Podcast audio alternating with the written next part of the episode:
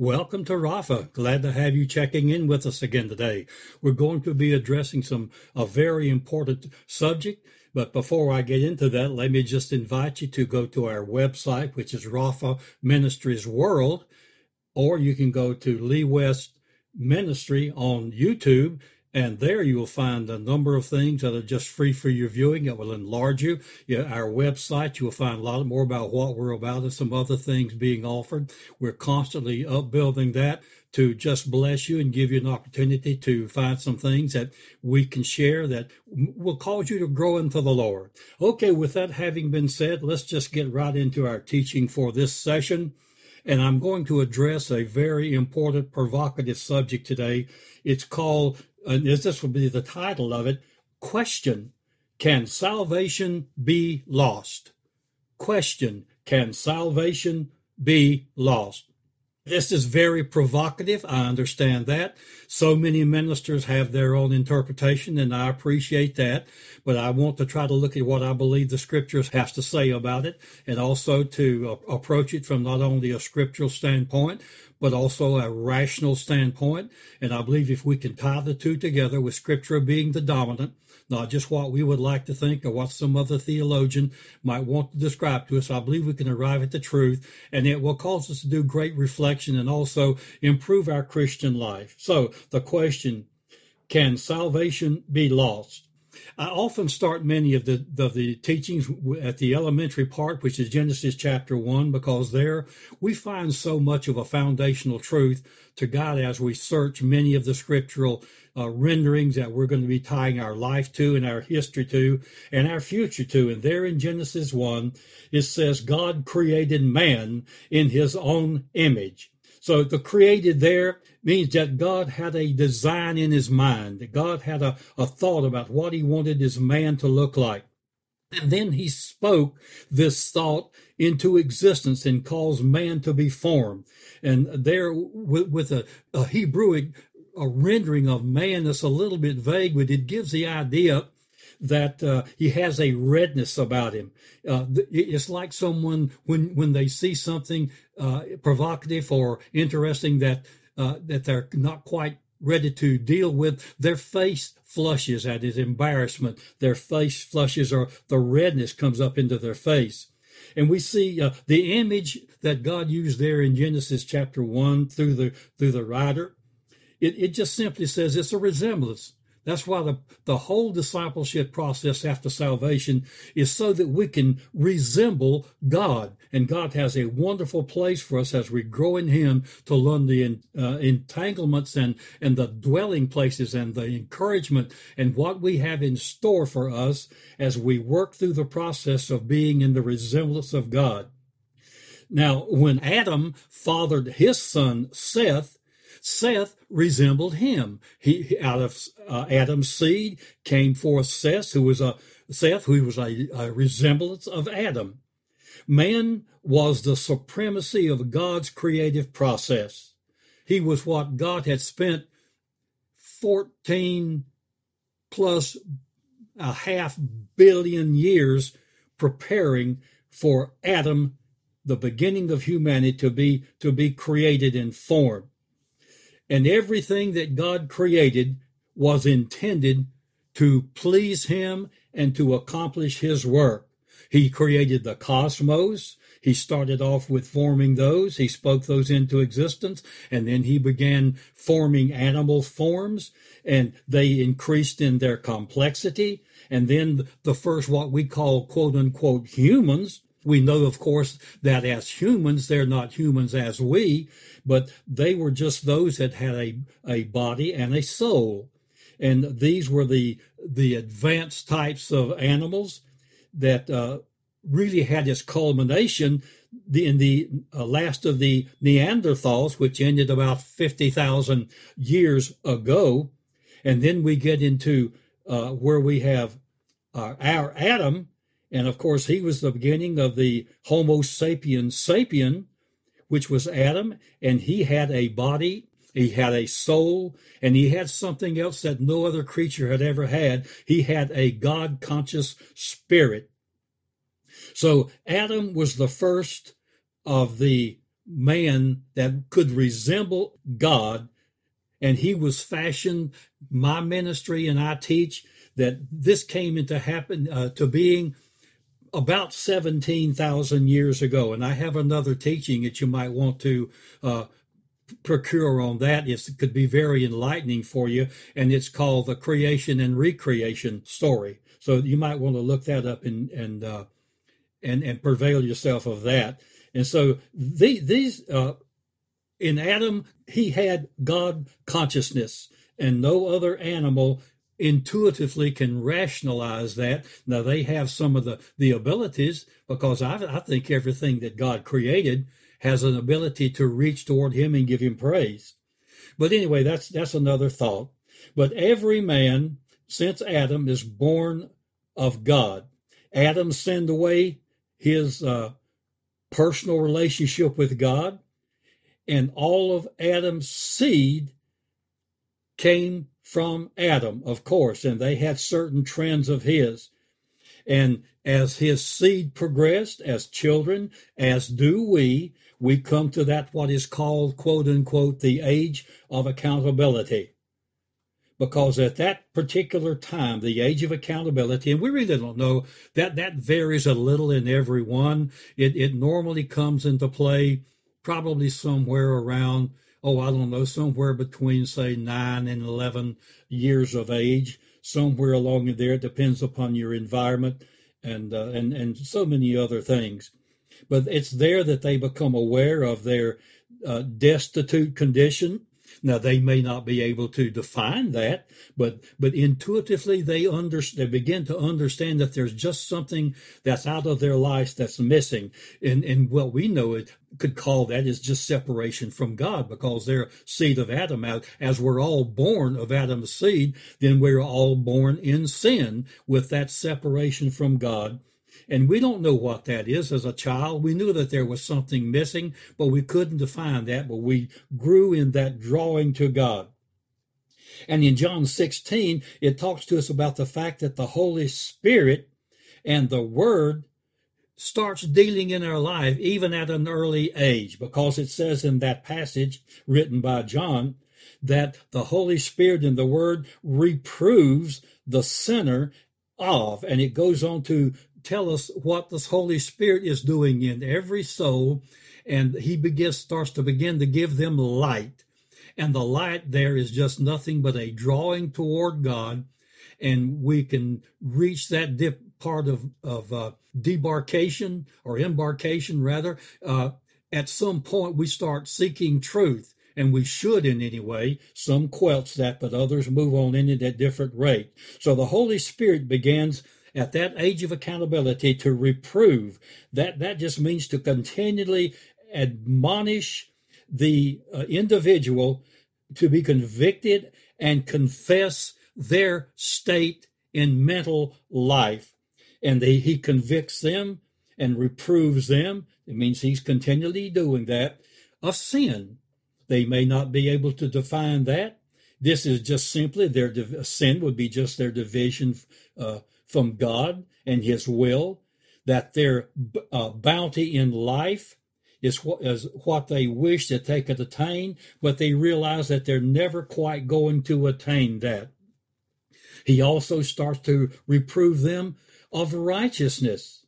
And it uses the word conjunction and, so it means he's doing the one uh, he's convicting them of sin at the same time. He's convicting and reproving them of righteousness. This is a constant consciousness of uh, not having a quality life. We we start feeling that very on that there's that there's something of quality that's missing, and and not uh, no they have no soulish peace.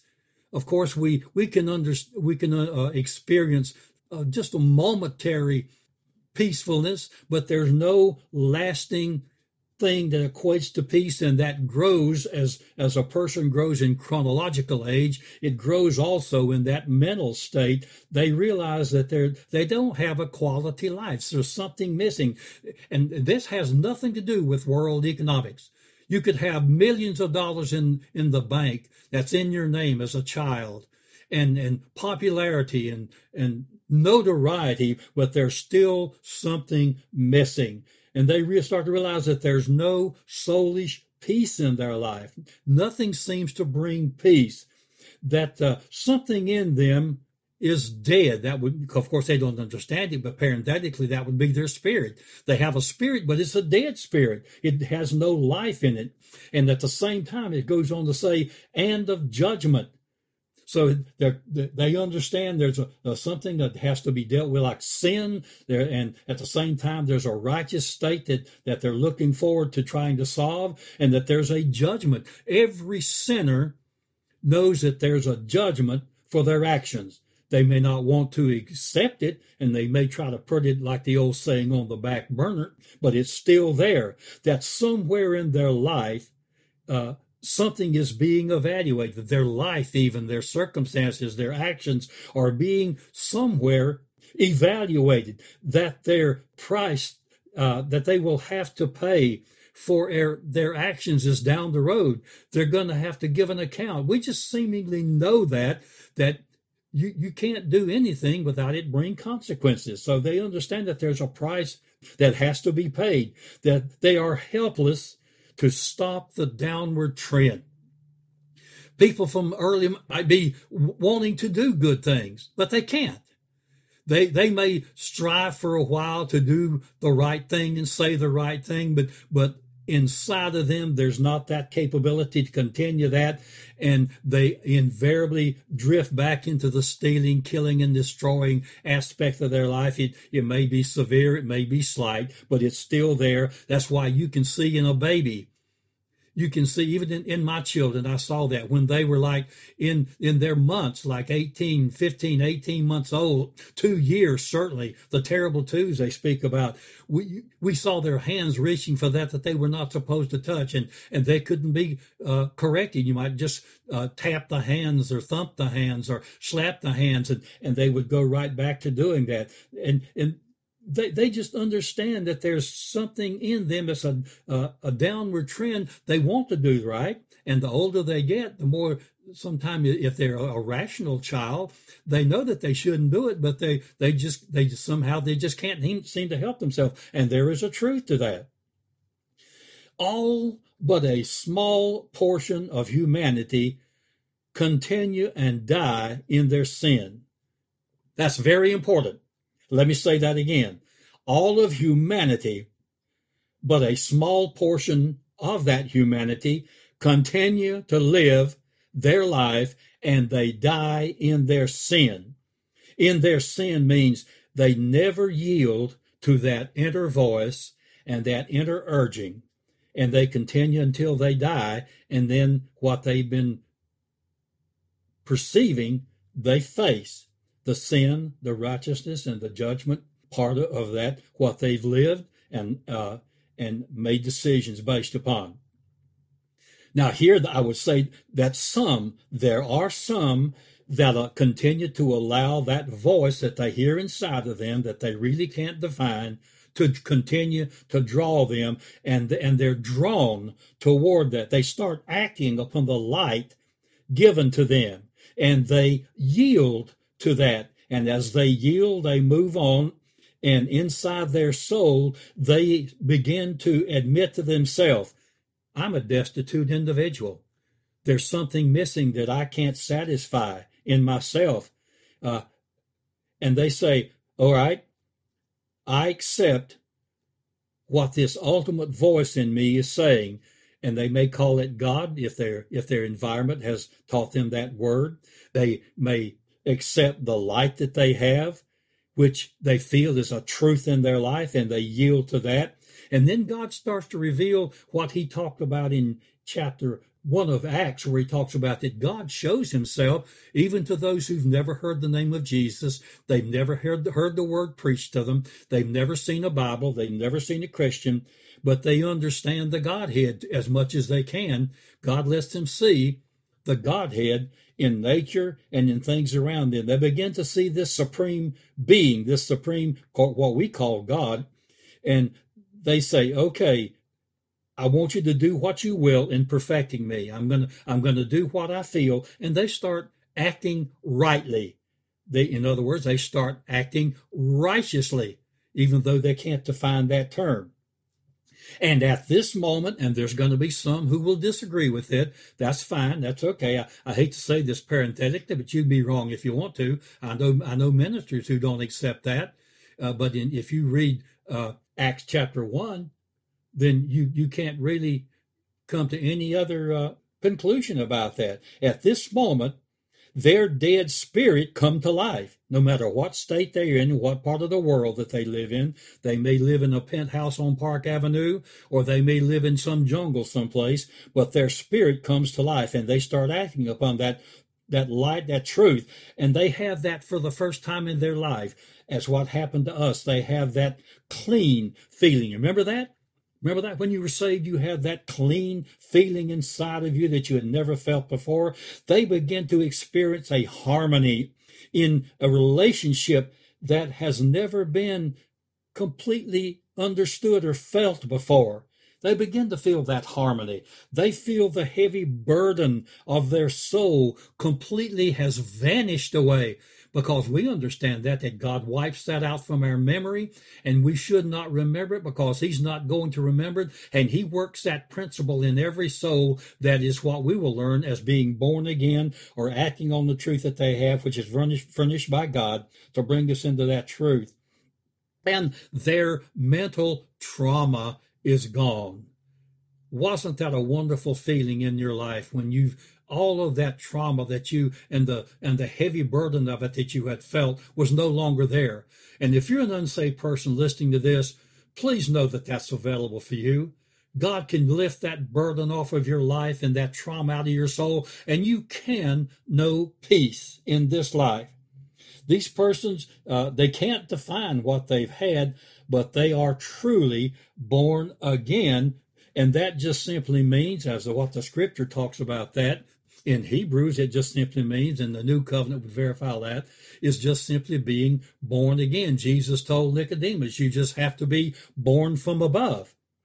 So the vast majority of this small group go on with God. I like to use the term remnant. There is a remnant. God always has a remnant, no matter how much the attack, that go on with God. They, they start to, to grow in wisdom and knowledge of the word and of the will of God. There again, they may not know what the word says. They might not know exactly what the will of God can be defined as, but they begin to grow in that and to function in it, and they begin to gain knowledge in that as they sit under as they sit under godly pastors and teachers. That's why they put these in God has put these into the body of Christ. He gives pastors and teachers things that he does not, and abilities he does not give the average person. This is why I have great problems today with churches where the pastor only preaches maybe on Sunday morning and then he turns the rest of the ministry over to cell groups and to assistant pastors to certain other things. But but God puts that in the heart of a true pastor. Now let me just say this there are fewer pure pastors than you would realize if you could know it. Once you gain in the knowledge of what the church is about, you will begin to see what I'm saying is true. There's a lot of people who stand in pulpits that should not be there, that are not sanctions of God, and they're leading the blind to be more blind. So these people begin to grow in their wisdom as they sit under godly teachers. There again, these these may not have a title about them or or some numbers after their name or letters after their name, but they can teach truth also because God can put these into every uh, generation and in every situation. They begin to also see their talents develop.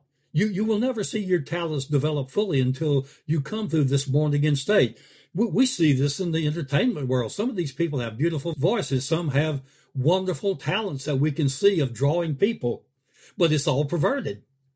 Everyone that is not born of God, their talent is perverted by the enemy.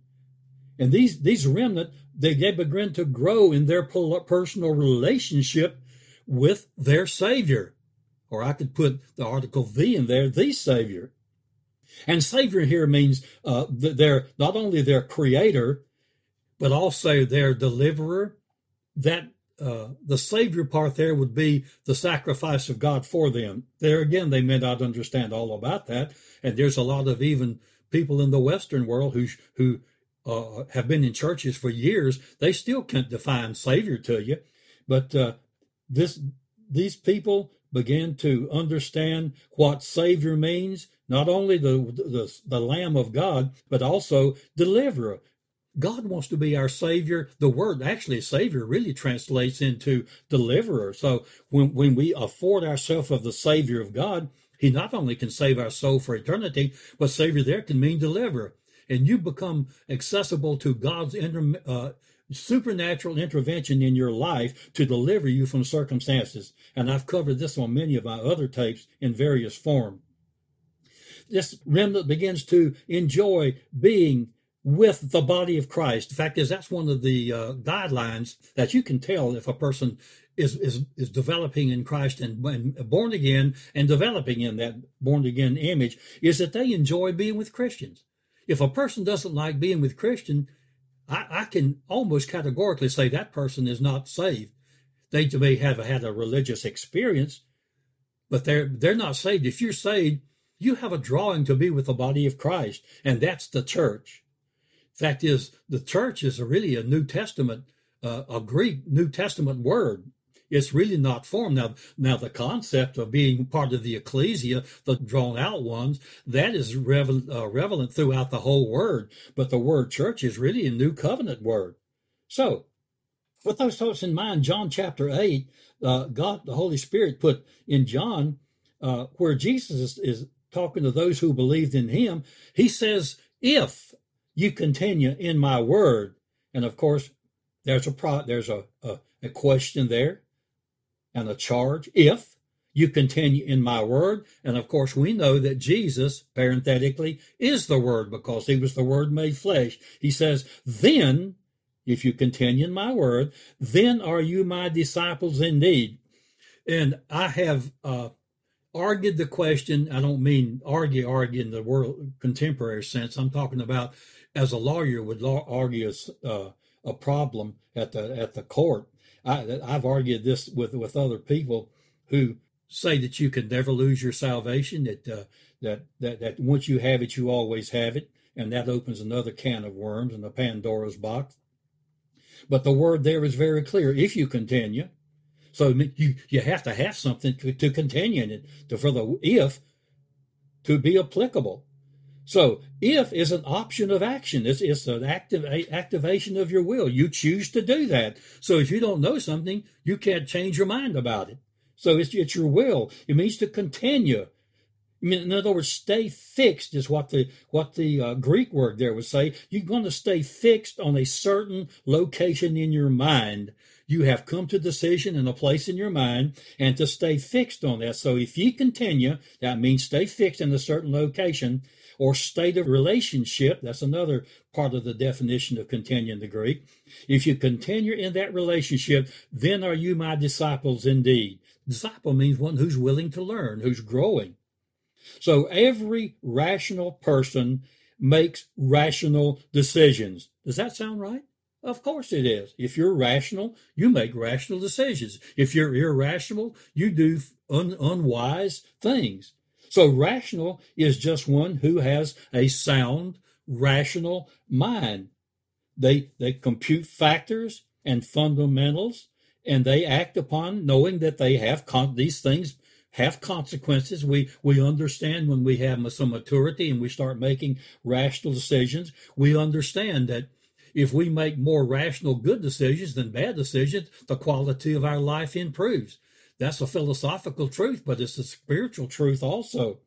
So we compute the factors, we act upon those, and we, we're supposed to grow by that. We're supposed to learn some things as we go along that not, you know, not to keep making the same mistakes. Somebody said that the, I, I forget, I forget exactly how the, the, uh, uh, idiom goes, but it says, uh, I think it was Einstein's or someone like that says, if you if you continue making the bad mistakes, how can you expect a different uh, uh relationship or a different uh, circumstances to change? So they compute the factors and they make good decisions, and then they rationalize that, and they justify their forthcoming actions. That's that's the way the process to do. We should contemplate uh, doing something, and then contemplate and rationalize: Is it going to be good for my life? Is it going to improve my life? Or be detrimental? Nobody has to tell a person if you drink that's going to be detrimental. Nobody has to tell a person if you if you spend all of your money on just pleasures and, and neglect your household uh, commitments that your household is going to improve. Anybody with what they used to say half a mind knows that that can't be. So uh, we we can see here how Satan began to deal with these, and Satan said to her, "Hath God said?" And and this is how when we become become born again, Satan always comes to us kind of prefaced with this thought: has God really said that He just said this, or is He just trying to keep something coming from you? I'm, I'm going to give you some compromise. He says this is another way to think about that. James chapter uh, 1 says this Let no man say, when he is tempted, I am tempted of God. Have you ever heard anybody say that? Well, the devil made me do it. I don't think I've ever heard somebody say that when I'm tempted of God, although I think I've heard of somebody that heard that that that God puts these uh, temptations to draw us away from Him. God never does anything to draw you away from Him. You see, for it goes on to say, uh, God cannot be tempted with evil, and says, Neither tempteth he any man, parenthetically, with evil. And he goes on to e- explain this because there's a colon in the uh, in the scripture, which, well, of course, wasn't there in the original, but it was added later to for definition. It says, uh, "Every man is tempted when he is drawn away." Drawn away. This means from a fixed position uh, being drawn away to where there is no retreat. There's no retreat there. Uh, drawn from a stable position, downward spiral, compromising, reevaluating, saying, no, maybe I can get away with this. Maybe I can do, and continue to accept that downward spiral until there comes a point when there is no retreat you can't go back. Your mind is, is blind.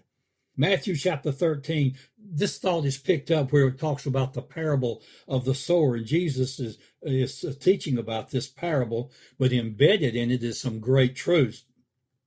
It says, A sower, that means a scatterer, went forth to sow.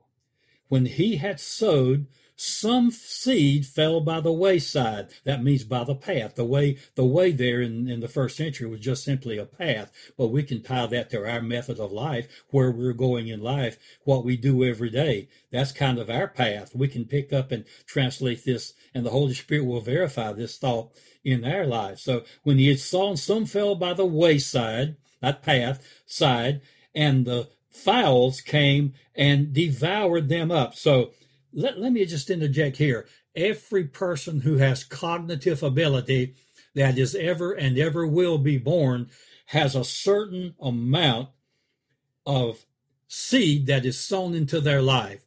Satan steals immediately some, but they got they they got enough that they could move on.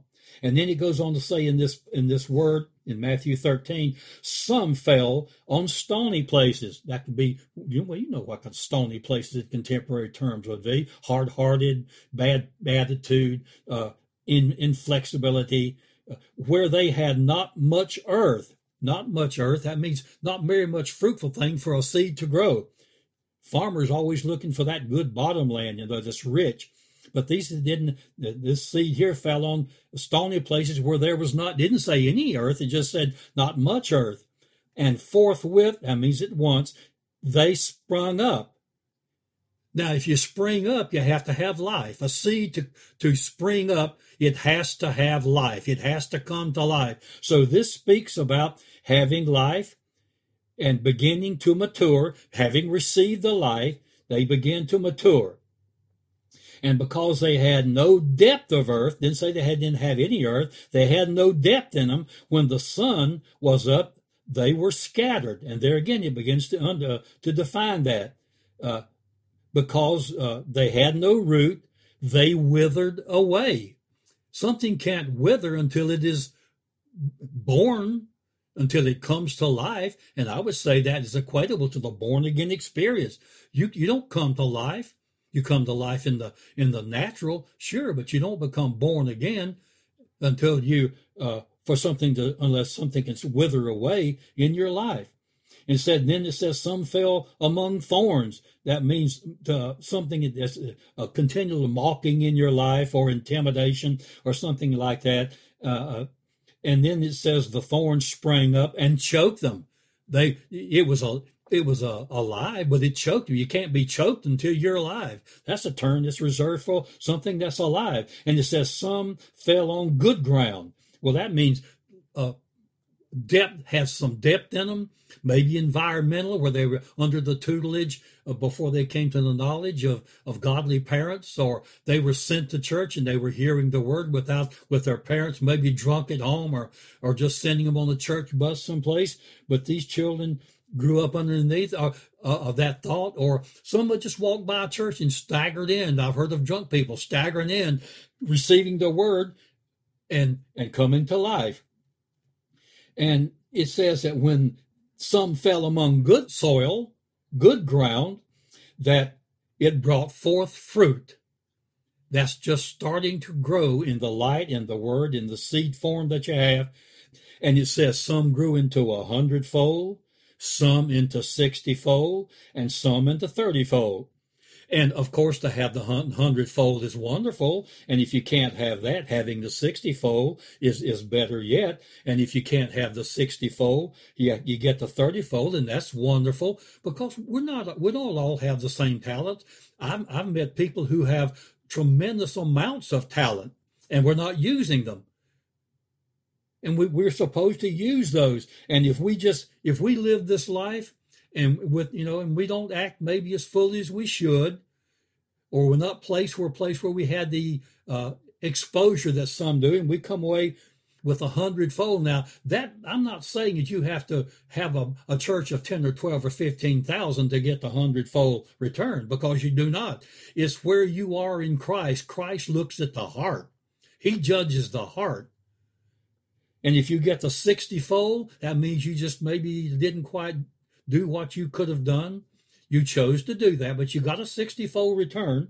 And the other 30 fold, you didn't quite do as much as the one who with the 60 or the 100, but you still did things for God. And you produced 30 fold. When you stand before God, if you just get one fold, you're going to be blessed. Fact is, if you stand there with no fold, except being born again, what a wonderful time for eternity versus hell where you're going to be tormented for eternity. And then in this Matthew 13, it, there's an admonishment. It says, Who hath ears to hear, let him hear. And of course, the him there is a generic term, so it could be better said, just let them who have ears to hear, let them hear. It's a, it's a Hebrew, uh, Greek type of a plural, singular plural. In James chapter 1, it says, Every man is tempted. That just simply means tested, enticed, to examine the uh, their what they're experiencing. So every every man is tempted, and then it goes on to explain when he is drawn away of his own lust. So we can't blame it on someone else. We're drawn away of our own lust. That just means just desires, but it's little more than that. It just means kind of desires that are almost overwhelming. And enticed, drawn away from our own lust and enticed, that means uh, deceit, they're baited and tricked or deluded, entrapped, enticed. There's all those definitions. It says, and then when lust, those desires, hath conceived, that means it's captured the one, it brings forth sin. And this is a process. It brings, for, I, I, better go back and do this because I'm feeling led and we need, I've, I've gone some, I've thrown in some definition, but I think I need to go back, back and read this because there's a progression that's going to happen here that you need to see. Every man is tempted when he is drawn away of his own lusts and enticed. Then when lust hath conceived, it bringeth forth sin. And then not only does it bring forth sin, when sin is finished, that means matured, it bringeth forth death. So that's the process. And this can happen certainly in the born again one also. If you don't stay fastened on the Lord, this can be a process there. In Proverbs 26, chapter 26, it says, uh, and this is has always kind of revolted me, really, this passage, but it, it's very applicable right here. Proverbs 26, quote, As a dog returneth to his vomit, so a fool returneth, that remain, returneth there just simply means uh, in, in the Hebrew, repeats his folly. That, that means his perverseness. So, yes, a believer can repeat their perverseness and go back to that state. Ephesians 2 says, Ye hath he quickened, that means made alive, who were dead in trespasses and sins, plural. God, who is rich in mercy for his great love, wherewith he loved us, even when we're, we're dead in sins, hath quickened, that means made us alive, together with Christ. By grace, that means a cheerful act on the part of the giver and thanks on the part of the receiver. It's a unilateral act. Ye are, that means hath been saved, a spiritual and an eternal salvation, granted immediately by God to those who receive, who I should not receive only, but believe on the Lord Jesus Christ. For if by grace are ye saved through faith, and actually grace are ye are saved is just you have been saved because God he knows who's going to be saved and who will accept, but he still gives, gives us every man the the choice to to do that. That's probably what problem we have with those who uh, want to say that uh, the, that God already foreordained who will be saved and who will be lost. No, every man falls into the chain of, of events where he can be saved. For by grace you have been saved through faith. That means to convince by argument of truth or pursuit, and that not of yourselves. You didn't do it yourself. And he goes on to explain it is the gift. It uses the article the. That's the one and only gift, not another gift. There's no way you can do it, no way to get saved except through the gift of God. Not of works, that means toil or effort in any form or occupation, anything, there's nothing you can do. It says, lest any man should boast. What a wonderful scripture that is in Ephesians 2 the Holy Spirit directed Paul to describe the gift of God as a unilateral offering. God made this offering and commitment between himself, and then he offered it to whosoever will. And we see those so clearly defined in the scripture that whosoever will. You can see that in the most known verse in the Bible, which is John 3.16, and, and then companion that with John 3.17, and you'll see this enlarged upon. So God is unilaterally offering this to the who, whosoever will accept it in his created man. The gift there is, uh, is a Greek present term giving uh, specifically to another. That's what it means. It's a, a gift uh, to someone else. You, there's gifts you can give to a group. There's a gift you can give to a, a multitude, but then there's gifts you give to individuals.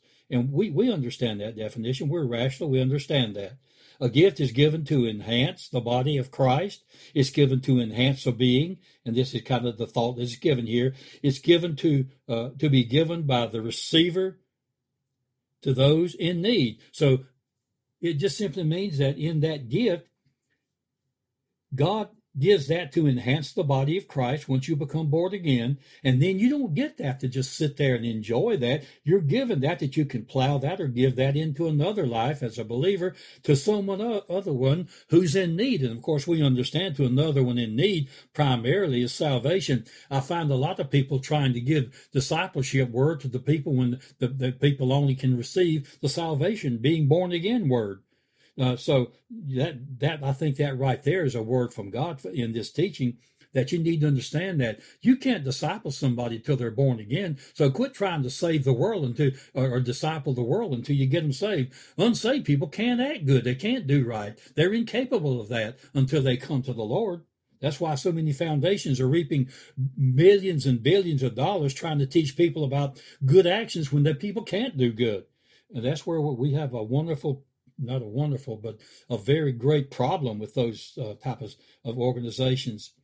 In uh, John chapter 1, uh, it talks about the next day, John, that means John the Baptist, seeing Jesus coming unto him, and he saith, Behold, and he saith, Behold, the Lamb of God.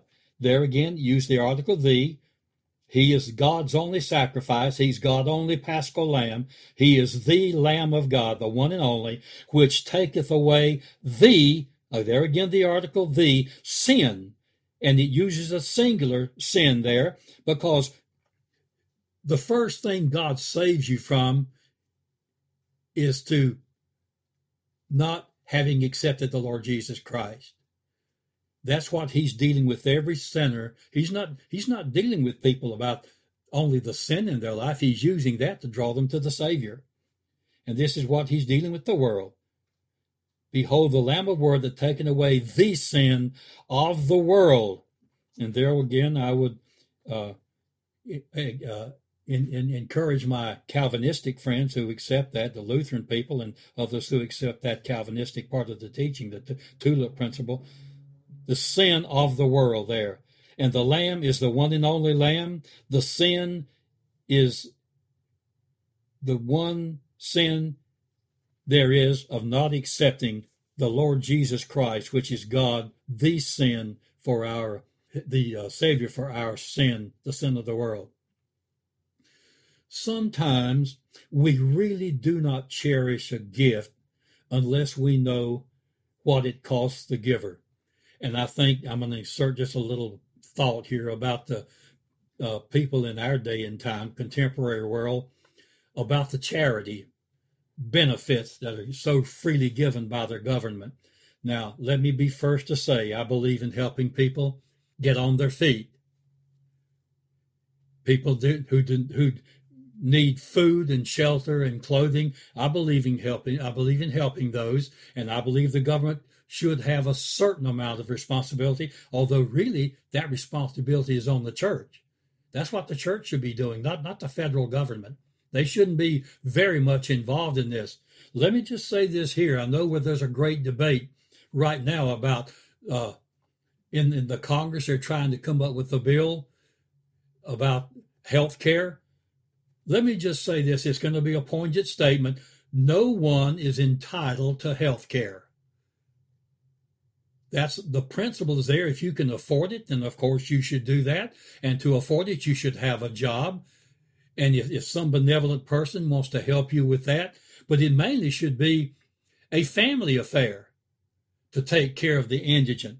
But, but if, if state wants to do that to help a person get on their feet, I have a certain amount of latitude to that.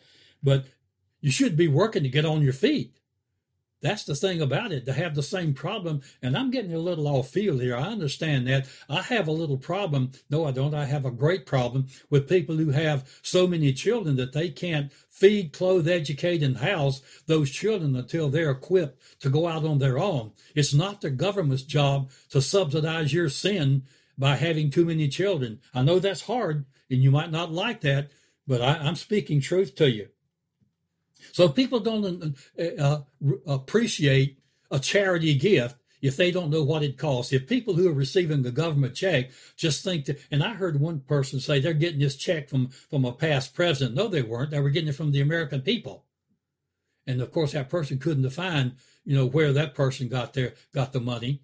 They didn't understand that. All they understood the fact that they were getting a check from this individual every month, but they really were not. They were just ignorant. Okay, so if if if we don't understand what it costs, we really can't appreciate a gift. And if we don't understand what it costs God to, to give Jesus as a sacrifice, we're missing that. And I would encourage you to do a great study on that. The gift of God to mankind, uh, as with gifts from man to man, they can they can be, and you have an option of how you do that. That can be rejected all but a remnant of man that's ever been created or being created now or ever will be created, all but a very few of what I call a remnant will reject God's gift and be born again. We know that that's true from the scriptures. So a gift can be rejected. It can be received and not utilized. Person can be born again and never grow in God. They can be born again and never and sit in the pew for 50 years and never utilize their talents. I believe everybody who's born again, God can use someplace in the ministry. And he comes to me now as pastoring and, and being a minister for a lot of years. One of the greatest uh, detriments in ministry today that's not being utilized is when a person gets up to be a senior citizen somewhere around 55 or 60 or above they they're expected to sit on the back pew or someplace and and just be quiet like a child. What a waste! And I, I charge you, pastors and ministers who may be listening to this, utilize those senior citizens. Embedded in them is them is is wonderful wisdom and knowledge. Get them involved in in tutoring and in counseling the the young people, the your marriage. Somebody who's been married 40, 50, 60 years much better equipped. They may not be able to use phraseology as you would, but they can teach people how to how to stay in a marriage and how to marry, make a marriage work. But versus somebody who just has a philosophical degree and is about 25 years old and his own staff and think they know everything, and can help somebody. No, utilize those senior citizens so a person can can receive a gift but never utilize it. They can give that gift away. They can trade it away. We saw that in Esau. He was willing to trade away his gift. He didn't treasure it. It can be given uh, as an unworthy thing to someone else. That causes spiritual entropy in a person. And it has results. It brings results. It can be neglected. I, I just spoke about that in various forms.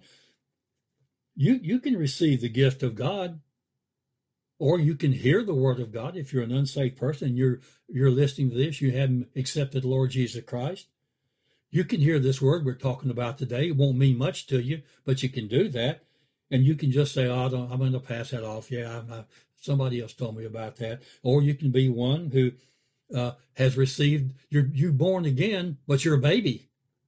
If a person is ignorant I, don't be offended by that. If you don't know something, you're ignorant. And I say there are many people who are born again, but they're they're they've neglected the gift in, but they haven't cherished it, and they're remaining a child after sitting in the pew for twenty and thirty years. And so I heard I heard somebody say it this way. Uh, somebody asked a person about being born again. Said, "Yeah, I've been in the way for forty years."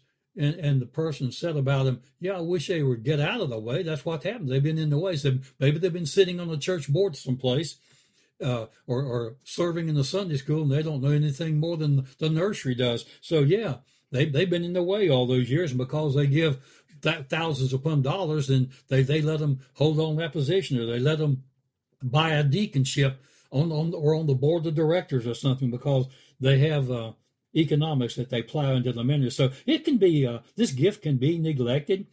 And sa- salvation uh, is the sacrifice of God, it's the deliverance of God. It, it can be it can be all of those things. In John, John chapter one, again, it talks about if.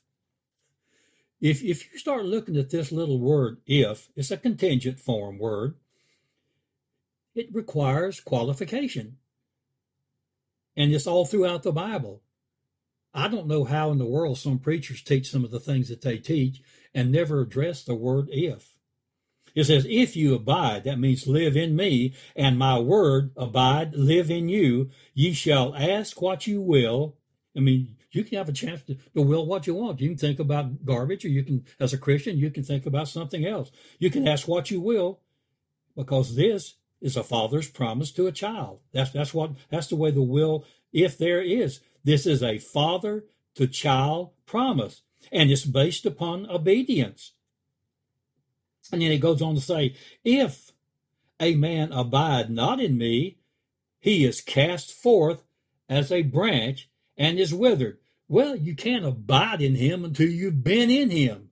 I, I kind of tend to think in simple terms. I don't try to use philosoph- philosophical thoughts too much in the Bible. I just let the Bible verify the Bible. That's real uh, exegesis. Let the Bible verify the Bible. I was discussing with a young minister not long ago, and that's that was we were going to discuss something, and I said to him, if we're going to discuss this, we have to come to some preliminary rulings, and that is let the Bible interpret the Bible.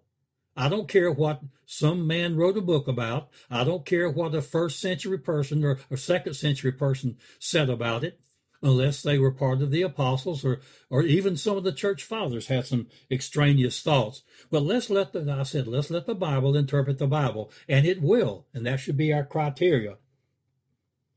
And in John, uh, First John chapter two, it says, "If you know that He is righteous, you know that everything that doeth righteousness is born of Him." That's a judgment call. Somebody says, "I'm I'm not allowed to look at somebody else's judge their salvation."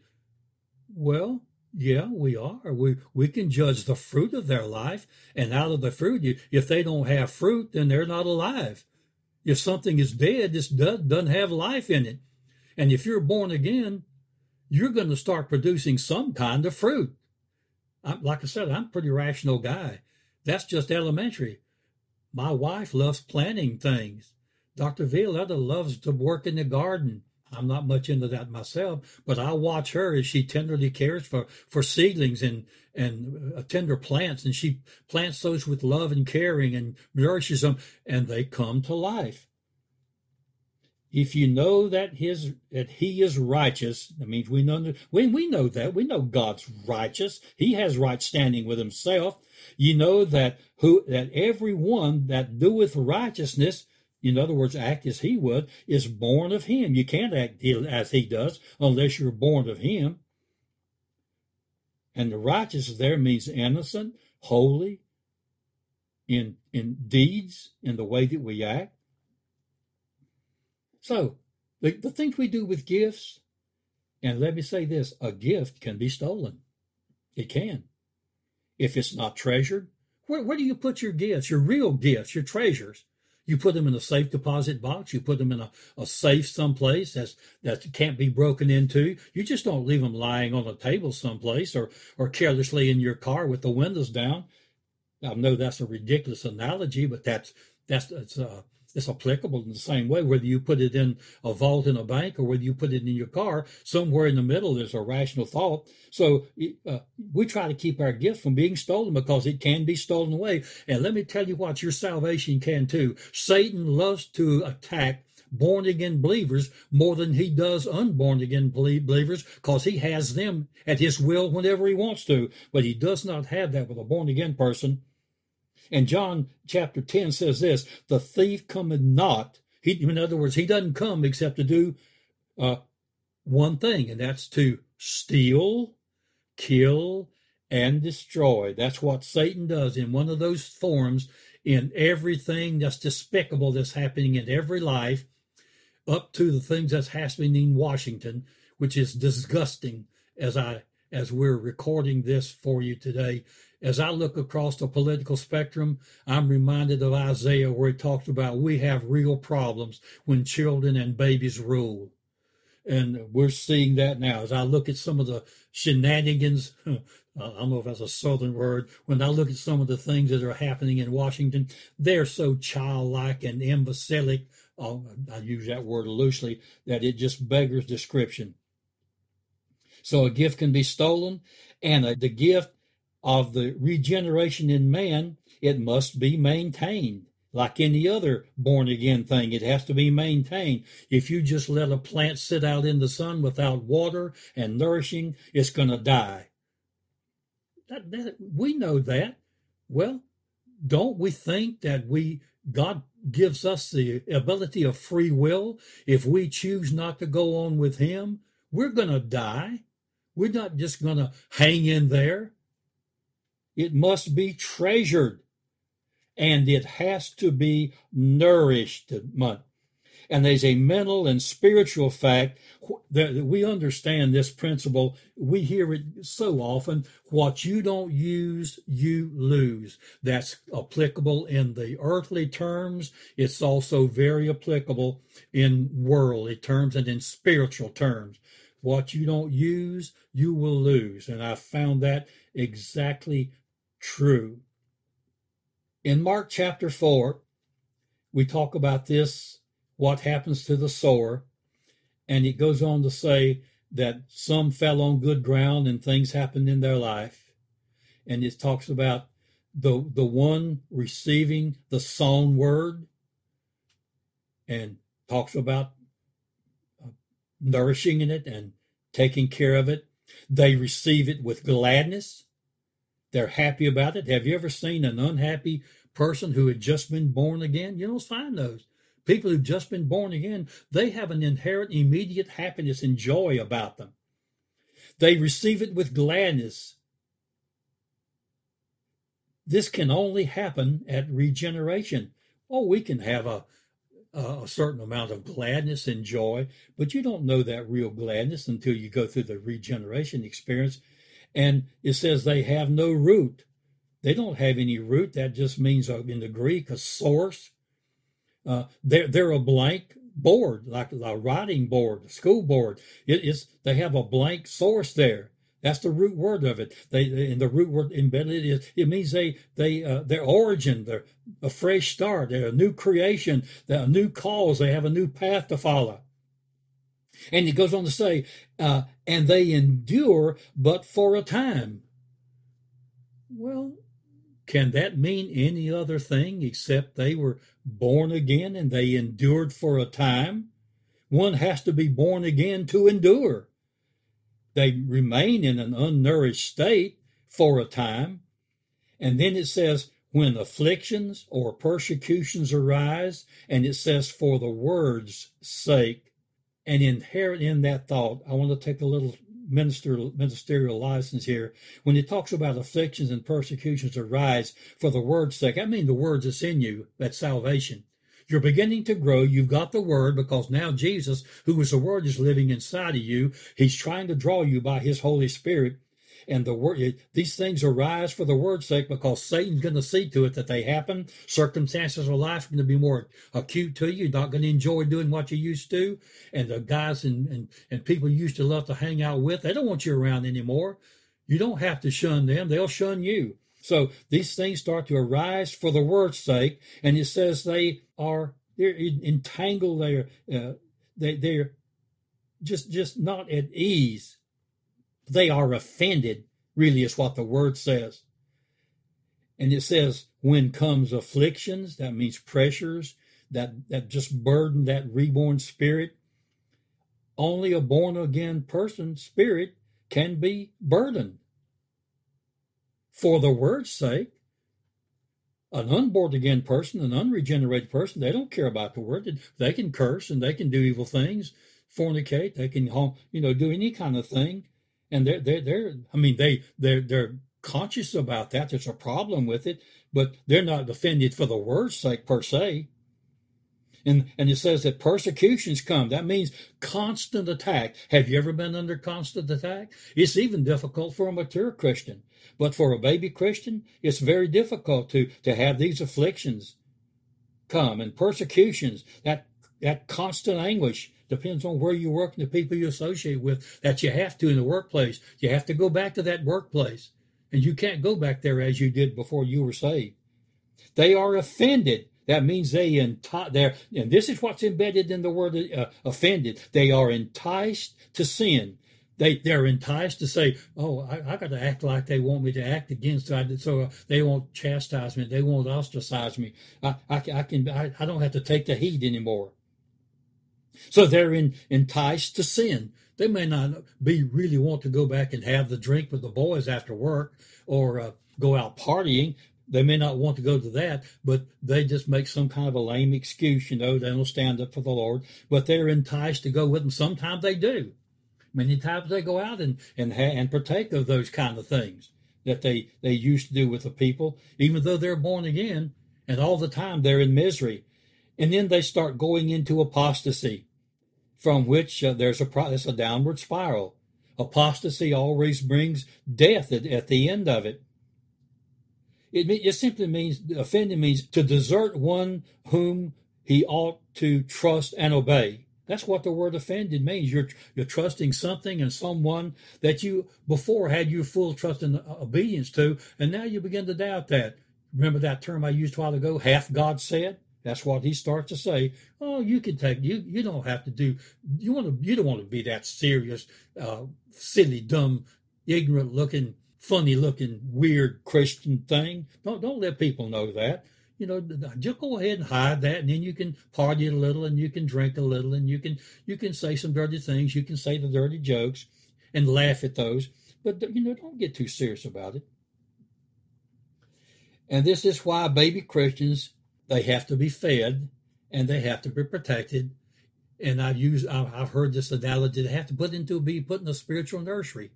You have to guard them. You have to shield them like you did you do any child like you did with your children if you have children listening this you had the child the, to protect those child you had to stand as a buffer between them and the world situations to keep the the world problems off of them until they old were not old enough to to address it and deal with it i used to, uh, to think that it was difficult for a person to use to lose their salvation i really did i thought that maybe uh, there was uh, maybe just a very person. Every long now and then, you might hear about somebody that you thought may have may have lost their salvation. And of course, the church I grew in, into as a child, uh, my father and some ladies uh, chartered that church, and that's the one I grew into until I went into the military. Although I was exposed because of a friend, I went with him to a, a full gospel church, so I wasn't intimidated by the full gospel message, but I was still founded in the uh, in in another uh, organization, another ministry. So uh, they, the, I used to think it was very difficult for a person to lose their salvation. But in Revelation chapter 3, it goes on to correct this thought, and it did in my mind. I know thy works. That just simply means works, what you do uh, uh, pr- to prove your inward state. That's what your works depict. And has kept my word and not denied my name. If you want to know what you're supposed to do as a Christian, I just gave it to you. Somebody might say, "How do I live the Christian life?" I just gave it to you. Let me let me insert this. You do it by the power of the Holy Spirit. Has kept my word and not denied my name. You can put those two things, and that's the way you live the Christian life as you're as you're empowered parenthetically and strengthened by the Holy Spirit to do it. Let me t- let me give you a personal story. I had a pastor friend, and we we used to have fellowship, and I thought it was true fellowship. For years, we had a lot of things in common, and I thought he was valid. He had he had credentials. He had letters after his name, and we had wonderful discussions. I ministered in his church, and uh, I thought it was strange that he didn't receive my ministry too well. I saw him frown as I covered a couple, a couple of things that should have been just valid things that shouldn't have caused any consternation whatsoever. And I felt uncomfortable. And after a, a couple of times, he didn't invite me anymore. And well, we still stayed, uh, quote unquote, friends. And then one day I learned about that he was teaching an error that if you believe this error, then you cannot be saved. And I believe that this man had been born again. He couldn't have gotten where he was, I don't believe, and me felt the way that I did unless I witnessed that he was born again because he was a pastor, been a pastor for a long while.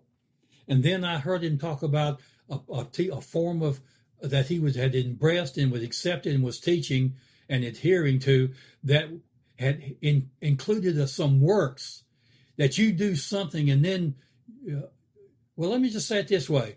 He was propagating to me that uh, that you make god christ lord and then he saves you and I said, brother, I sent him a letter. I didn't, I didn't bring him up in, I sent him one on one, a little informal note. And I said, and I said, brother, uh, I, I don't think I understand what you're saying. Give me a, give me a definition letter. Give me a position letter on this. And he sent me back a position letter. That's exactly what he had embraced. That you did something, you put some works into it, and then God acting upon your works, he saved you. And I sent him a letter. I said, brother, this is, this is error that you cannot you cannot teach this because it adds works to salvation and God does not allow that.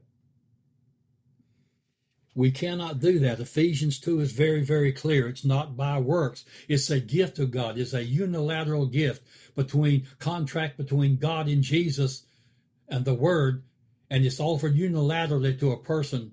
And you have a person has the will to, as I've covered in this message, to accept or deny to accept and let it grow, to accept and let it die and become dead again. And then uh, let me just give you some charges. If you are secure in Christ, based on that story I've just given you and some of the word uh, that we've talked about today as I start to bring this to a close, if, that word again, and this is a charge to you and some a cause for reflection, if you are secure in Christ, then just rejoice. Hallelujah. Praise God. You're saved. You're born again. You're secure in Him. That's a wonderful piece of revelation that you can rejoice in from now and have the confidence for evermore we'll be doing that. You have doubts of your salvation. If you have those, then look at John chapter 5, verse 14. If you have doubts about uh, growing in God, 1 John 5, 14.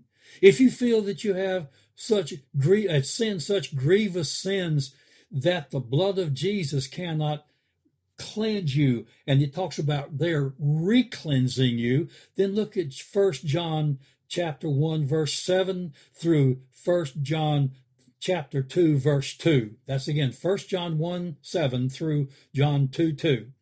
It, it, that is, if you feel that you've sinned so much that God can't redeem you back to again, or if He can't redeem you in the first place, if you're listening to this for the first time and you're unsaved, then look at that again. Uh, John, let me give you John three sixteen and 17, 1 John five fourteen, and then 1 John 1 7 through 2 2. If you feel that you have totally sh- sinned away your day of grace and you become unsaved, and are consigned to eternity in hell again? Let me give you some scriptures to consider. Just look at the book of Hebrews, chapter 6, verse 4 through 6. And this talks about walking in the word and confessing that word, uh, a Christian walk. Matthew chapter 19, verse 26 talks about guarding what you've been given.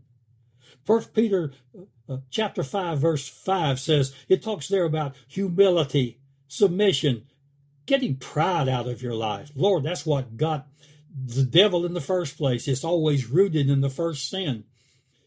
It can it can be, be there in in in a full blown mature Christian. First Peter 5 5 deals with humility and submission. Maybe some of you are pastors and you, you now you've attained a church of thousands and you think you've arrived and there's nothing can stand but I'll tell you what you're open to to an attack brother if you you already are as a matter of fact. I started to say sister but I can't say that and I must say this at this point too. God does not allow women pastors. I know that's going to bite and some of you won't like that and maybe some listening you're probably going to stop the tape right now and throw it away but God does not allow women to function in the fivefold ministry gift apostle, prophet, evangelist, pastors, and teachers. Those are office gifts given that you can function in the in the intent of those, yes. but you may not hold those positions because if you try to, there's going to be a great problem. Okay, let me move on. I didn't intend to say that, but it needed to be said. Job chapter 22 verse 29 says, talks about God's sovereignty acting in one's, in one's heart. God's there in the heart actively. He's even there in the unsaved heart acting to draw them to Christ. It's a salvation experience. Psalm 34 2 says, it talks about ministering humility to oneself. Ministering humility within your own will and your mind and your emotions. Dealing with that, get it out of your life. And it's always there. The higher we get in some areas, the more that's something we have to deal with. Psalm 69, verse 32. It talks about out of humility comes seeking God. So the scriptures I've been giving you, they're just there to cause you to seek God again for the first time, be born again, or after you anywhere in your discipleship process. Let humility be a part of your daily walk with God, and it'll draw you to seeking God. In Revelation chapter 22, verse 12, it says, Behold, I come quickly, and it goes on to explain that, and my reward is with me. Oh, mercy. We don't understand that scripture, and we'll not understand it until we get on the other side of the veil, and God quickens it and shows it to us at our bema seat with Christ. That's the that's the seat of the where the Christian meets Christ and is judged for their or for the good of their work. We'll never meet our sin again when we stand before Christ as a born again person. We will only stand there to receive the rewards. That's that 160, 30 fold talk I talked about earlier. And Revelation 22 verse 7, 17 says, the Spirit and the bride, that's the body of Christ, say come. And let him that heareth say, Come. And let him that thirst come.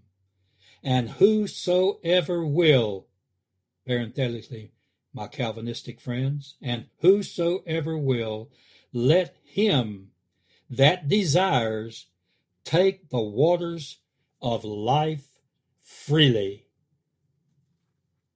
Let me leave this. Selah. Meditate contemplate this.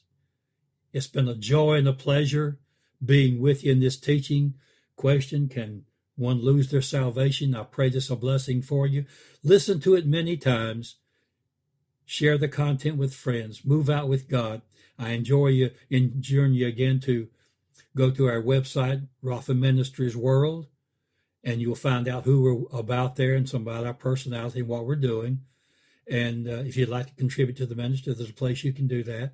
And also, uh, you can go to my personal uh, YouTube. That's Lee West Ministries, and there you'll find a lot of freebie things. My Bible Answer Man, which will be wonderful for you. Some topics that will bless you. Till we meet again, either in person, in seminar or teaching form, or again on another teaching or on one of our DVDs. May the Lord richly bless you.